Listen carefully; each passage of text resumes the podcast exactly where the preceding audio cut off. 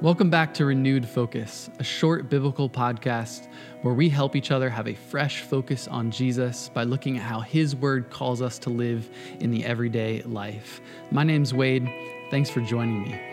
You know, this week we're talking about the good habits, the bad habits, and being filled with the Spirit and how it's all connected. on last episode, we talked briefly about what it means to really lean in on Jesus during trials and tribulations and affliction, and that turning to Jesus really is the only proper way through those things. As I was thinking about what to talk about next, and as we continue down this journey in this new season of life together, it, this concept of good habits, bad habits, and being filled with the Spirit kept coming to mind as you push into the idea of, of turning to Jesus and the, uh, turning to Him and placing Him at the center of your life, you really have to start to think about living out of His power. And then ask the question well, where does that power come from? And we touched on that a little bit in the last episode. But what does it, what, what does it really look like? What does it really mean? And you know, as I, as I have personally been navigating this new normal of life right now with being at home more, having the kids home more, having to work from home, just how life is kind of shifted a bit. Maybe you're like me, maybe you're not, but I've been wrestling with the idea of, uh, or, or the reality, I should say, of actually forming bad habits. Because there's lots of different good things that can come from this season uh, from being at home more, but there's also a lot of bad things too. Some of us may be prone to be a little more lazy. Some of us might be developing uh, things that we don't want to, maybe doing things that we don't want to do more often. I found myself kind of on this imaginary fence where if I go to, if I kind of jump off the fence on one side, I kind of fall in this land of bad habits. But then if I kind of jump on off onto the other side, I might find myself in this land of good habits. And I might actually be able to redeem this time and develop good things and healthy things during this season of life. When it comes to, along to, to things like temptation, distraction, depression, anxiety, and laziness, you know, there's, there's all these things that kind of flutter around during this season where because we're home more, we may be tempted to do something more. Uh, because we're home more, we may be tempted to, to fall into depression. Because we're home more, we may be tempted to f- develop some type of bad habit. And I've kind of been teetering on this just personally of trying to figure out, well, how do I use this season to develop good habits rather than to develop bad habits? But that, that begs the question then, as a Christian, how do I actually develop good habits? What, where's, where's the power coming from? Where's the base? Where should the base be? It's a good question to ask yourself, especially as a Christ follower. Where's the source coming from that actually helps you develop good habits? See, if there isn't something greater than my own willpower, right? If there isn't something greater than just Wade, then I'm going to fail because inevitably something's going to come by that's greater. Something's going to come across my mind, across my heart. Something's going to come in my path that's greater than my willpower, that's greater than Wade's power. And if I'm only leaning on myself, then I'm going to be jumping off that imaginary fence into the land of bad habits. But if I'm leaning on something greater, well, then that's where things start to change. See, if I, if I think through this season of life and I think about developing good habits and it being connected to being filled with the Spirit. That's the game changer. And this is a principle that isn't just for this unique season of COVID 19, but for all of life as a Christian. Really, really praying through this, really studying through this concept, studying through the scripture of being filled with the Spirit can literally change your life.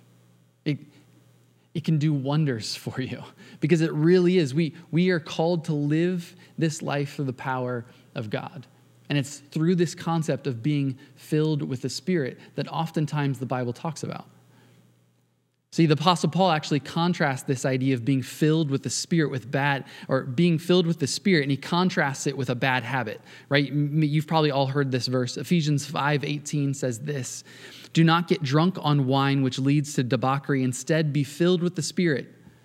Now, this verse sits within a chapter that starts off with a statement that basically talks about imitating Christ. The verse says, Follow God's example, therefore, as dearly loved children. And verse 2, and walk in the way of love, just as Christ loved us and gave himself up for us as a fragrant offering and sacrifice to God. And then as you keep coming kind of going down the chapter, it then moves into listing off a bunch of bad stuff that if you're actually imitating Christ, you can't do. You can't do these things, Paul's saying, if you're going to be imitating Christ, if you're actually following after him. Then it kind of goes on and, and it says, right before it gets to this idea of uh, being filled with the Spirit, not being drunk on wine, it, it says to live a life that makes the most of every opportunity. Now, there's some context around that idea of making the most of every opportunity because these are evil days, as it says. We don't really have time to, to dive into that. But even if you take these three ideas on, on the surface level of imitating Christ, well, walking the way of his love, of not doing these things because that's not Im- imitating Christ, this is opposite of that, and then making the most of every opportunity, you can quickly see that Paul's kind of wrapping those things into this statement of, hey, listen, to do this, to imitate Christ, to not do all this junk, and to be able to live a life that makes the most of every opportunity, you need to not be influenced by things like drinking too much wine, but rather you need to be influenced with the Spirit. You can very clearly see this is the direction Paul's going. We know that this passage isn't specifically trying to call it just the action of, of, of, drinking a substance, and it's not even just dealing with the sin of getting drunk. But really, it's taking this illustration and it's using it to, to say, hey, listen, you shouldn't be influenced, you shouldn't be controlled by anything, let alone bad habits like drinking wine. You should be controlled, you should be influenced by the Spirit. We're alluded to the fact that it, this isn't just about wine because the word debauchery that it's used, that it uses. Uh, in the original language, the concept is living a life that's, that's worthless or living a life that's unproductive, not going anywhere, a life that's sinful. This is the idea. Don't, don't, don't be influenced with this, with these types of things because this leads to worthlessness. This leads to not going anywhere, but rather be filled with the Spirit because this leads to all of life. That's what Paul's getting across, right? Be drunk with the Spirit the, uh, uh, John Piper, most of you probably know, he actually he says, you know, how do you? He asked the question, how do you drink the Spirit? Because of this verse, how do you drink the Spirit? Be drunk with the Spirit, which allows you to imitate Christ, to walk in His love, to avoid all the junk listed in this chapter, chapter, and to make the most of every opportunity. Now, we need to delineate real quick the difference between uh, being indwelt with the Spirit and being filled with the Spirit. We as Christians believe you are indwelt by the Spirit when you give your life to Jesus. Your body becomes the temple of the living God, right, to work through. But just because you are united with God in this way doesn't mean you always access His power the Bible talks about actually grieving the Spirit because you're choosing to live a sinful life instead of actually pushing into the power, uh, accessing God's power and living uh, a spiritual life, uh, trying to pursue holiness we get this idea kind of in other passages. If you look at 1 Corinthians, we see that Paul is specifically addressing Christians. He says, To the church of God in Corinth, to those sanctified in Christ Jesus and called to be his holy people, together with all those everywhere who call on the name of our Lord Jesus Christ, their Lord and ours. But then later in chapter three, he makes an interesting comment. So he's very clearly addressing Christians who, who have called upon the name of, of the Lord. But he says this in chapter three Brothers and sisters, I could not address you as people who live by the Spirit, but as people who are still worldly, who are mere infants in Christ. You see, it's possible to be sanctified as God's child, but yet still not access God's power because of the way we're choosing to live. The difference between being, a, being spiritual and being worldly isn't the amount of time you've been following Jesus, but it's whether or not you're actively being filled with the Spirit. It's, it's, it's being mature is actually pursuing the knowledge of God and actually the, uh, having fellowship with Him. But how are you filled with the Spirit? How does this happen? That's the question we ask. Well, we see Paul said, Those who live according to the Spirit set their minds on the things of the Spirit. That's in Romans 8 5.